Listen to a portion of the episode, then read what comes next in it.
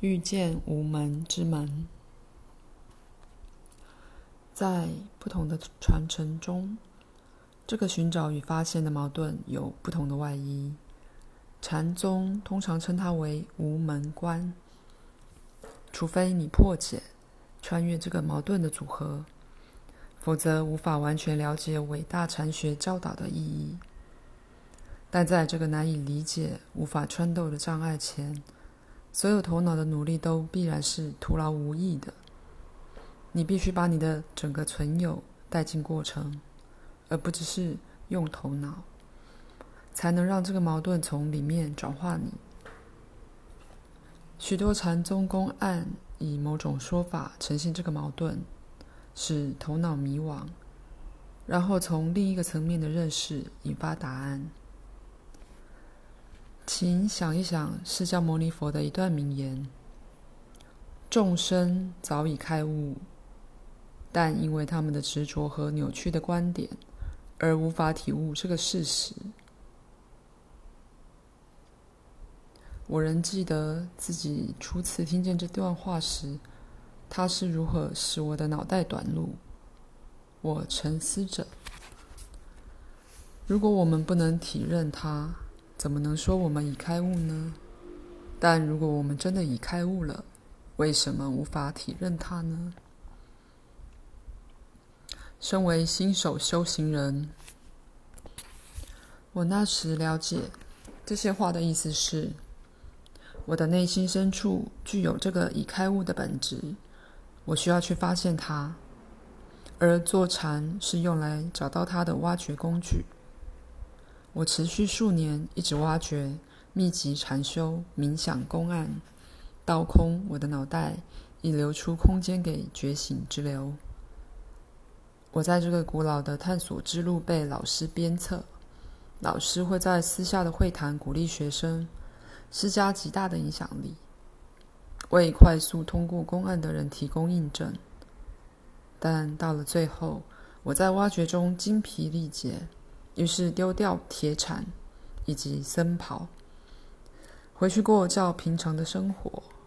但这个矛盾仍继续在内心默默地啃食着我。事实是，一旦你被核心的矛盾抓住，认识公认的日常现实只是某种更深真理的倒影，知道这个真理近在眼前，却又隐而未现。这时，不论你看起来偏离了多远，其实已开已开始了一场永远无法放弃的追寻。禅学大师说。遇见矛盾，就像吞噬、吞咽炙热的铁球，既吐不出来，也吞不下去。除非你消化它，否则永远无法完全平静下来。多少世纪以来，热烈追求的禅学生，长时间禅修，努力解决这个矛盾，想要回家，找到他们的本来面目，在临济中。传中传统中，修行者努力穿越这道门的时候，会长达数小时发出“木无”的声音。这是最重要公案之一里的关键字。传统故事充满著名的例子，他们把修行推到最大的极限，比如在雪地站立数小时。在断崖边打坐，徒步寻找一位又一位的师傅。我的第一位禅学老师常说：“禅室是为极度渴望的人而设的。”它是指那些因受苦、急迫、渴望驱使而踏上漫长又往往寂寞的追寻的人。几百年前，波斯神秘诗人鲁米。描述自身神圣的渴望时，写下这些话：“我一直活在疯狂的边缘，渴望知道原因，不断敲门，门开了，我一直从里面敲门。”从这首诗来判断，卢米努力了很久，想用头脑穿透矛盾，但门终于自己打开，几乎完全与他的努力无关，并呈现他其实一直住在秘密的房间里。卢米发现自己一直从里面向外寻求，这个顿悟反映出追寻着竭尽心力想解开矛盾，精疲力尽跌落地上，却发现即使在最绝望的时刻。自己也不曾离开家时的惊讶、轻松和喜悦。道元禅师说：“一切众生都不曾离开自身的完整，不论他站在何处，都不至于无法覆盖大地。”不用说，这种解开密码、呈现实相核心真理的强烈渴望，就和人类本身一样古老而普遍。甚至可说，它就在我们的 DNA 里面。根据苏菲教派的说法，神告诉先知穆罕默德：“我是隐秘的宝藏，我想被认识。”神在他被爱、被体验的渴望中，启动一种进化的模式。这个模式在人类的灵性觉醒能力中达到巅峰。换句话说，神或真理所追求的是透过你而意识到它，透过你的眼睛在每一个地方看见它，透过你的嘴唇在每一个地方品尝它。一位匿名的哲人说：“你所寻找的一直在寻找你，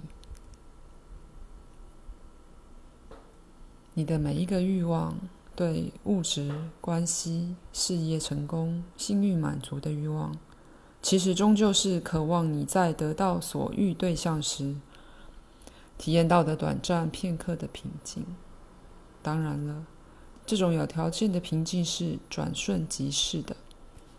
于是你会不安地转向新的对象、新的欲望，想要重新抓住它，直到你认识自己到底是谁。认识脱离欲望而有的自由，这是每一个欲望的真正目标。你才可能体认永远不受干扰，也不会逝去的平静。逃离牢房。虽然有许多人好像经过多年的努力和奋斗，才重新发现自己与生俱来的觉醒本质，但也有人好像是偶然遇见的，并没有经过密集禅修或深入探索。我有一位朋友在公共汽车上突然体悟自我的空无，另一位朋友只询问一次“我是谁”这个问题，就穿透独立自我的幻想。还有一位是在某天早上醒来。就失去原本习惯的自我认同感，好像纯净的觉察传遍身体，透过他的感官体验生活。但如果你像噜米的话，就需要在敲门中耗尽自己。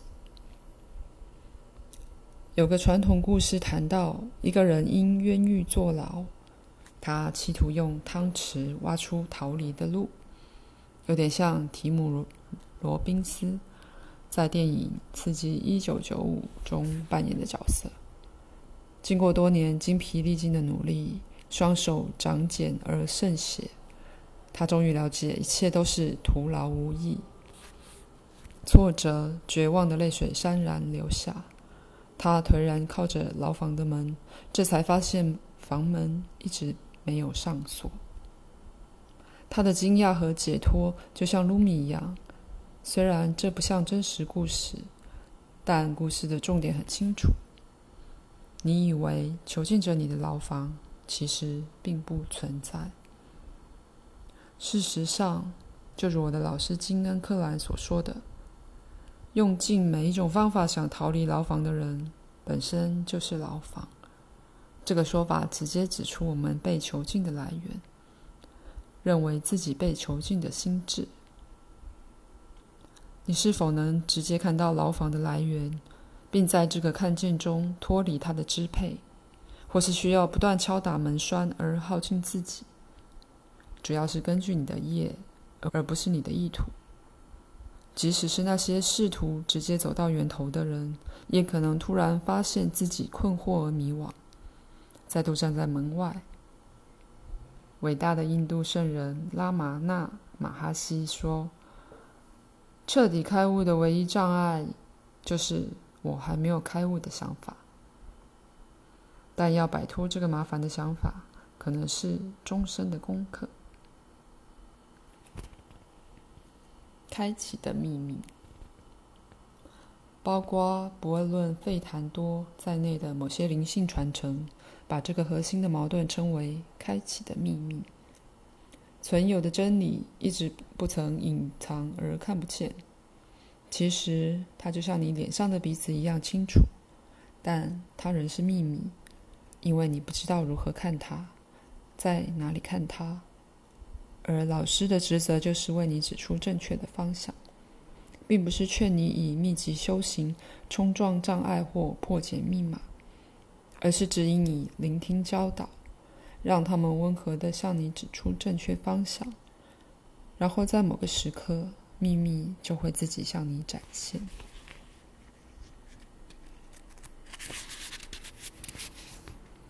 当你向前看时，其实看不到自己脸上的鼻子。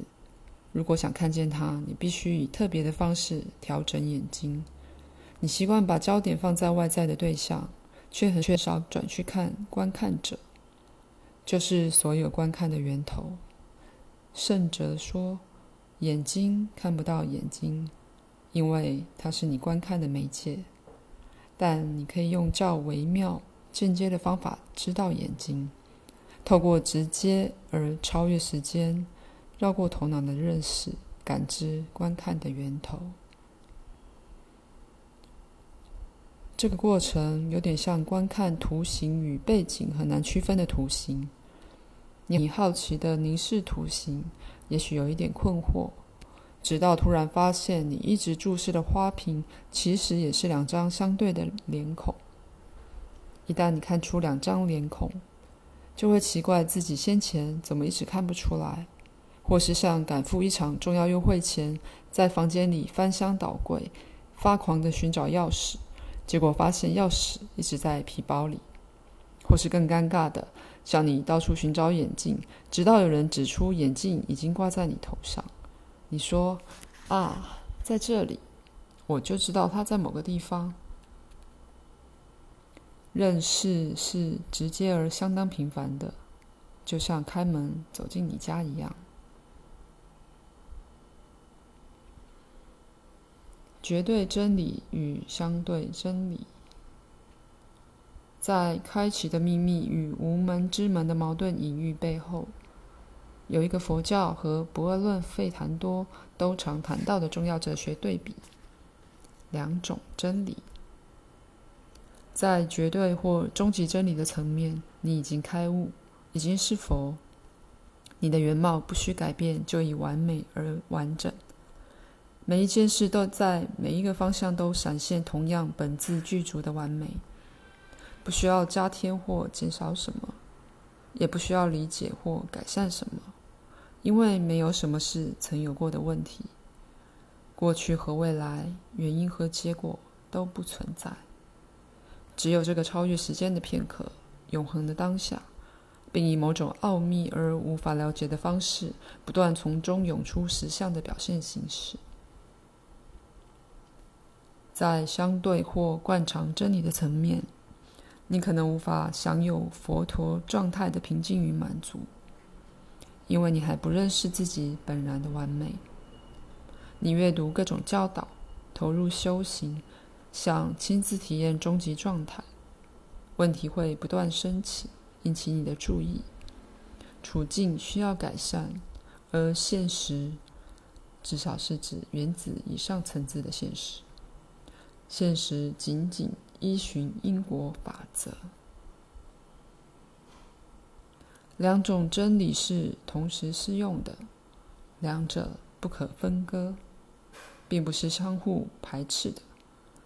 而灵性大业的目标就是同时承认与拥抱两者。其实它们只是同一个不二实相的正反两面。不二实相包含个人领域的思想和感受，以及超个人领域的纯净觉察，包含工作、家庭和关系的表象世界，以及万事万物都只是本体表现的根本世界。即使是领域、世界和层面之类的字眼，也会使人误解他们是分裂的，其实不是。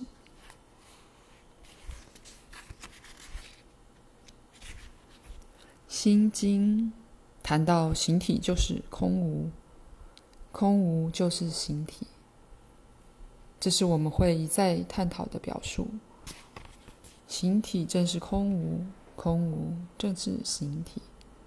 头脑无法了解这个矛盾的真理，你只能以超越头脑的方式直接体验它。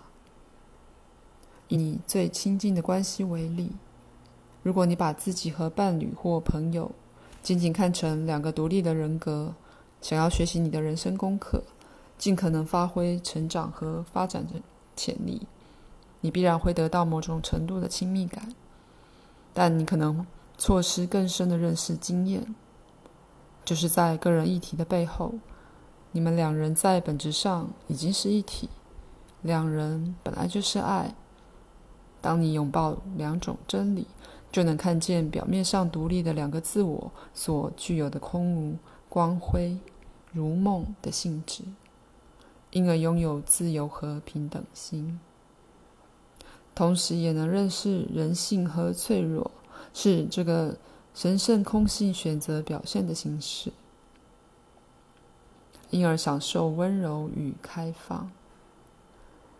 只有在绝对和相对真理、灵性与世俗层面共同存在时，才能滋生最深的亲密感。迷失与回归。如果你连片刻也不曾离家，为什么你看起来是迷失的？忘记自己到底是谁，仍要努力找到回家的路呢？不管你信不信。这个古老的疑问似乎没有令人满意的答案。印度诗人卡比尔说：“一个失意的人捧着乞讨的碗，敲自己的家门。”还同时，我们有许多时间在一种连续不断的开放与惊奇中，与人生表层下运转的神奇与奥秘是协调的。许多人在童年都有闪现。真实本性的经验，感觉到慈爱的灵在正指引人生，从万事万物闪现出光辉，或是爱的流动使所有人合而为一。华兹华兹在《颂歌不朽之征兆》中描写的很好，有一段时光。草地、果园和溪流，大地每一个常见的景象，对我确实像是披着天光，如梦般的灿烂与清新。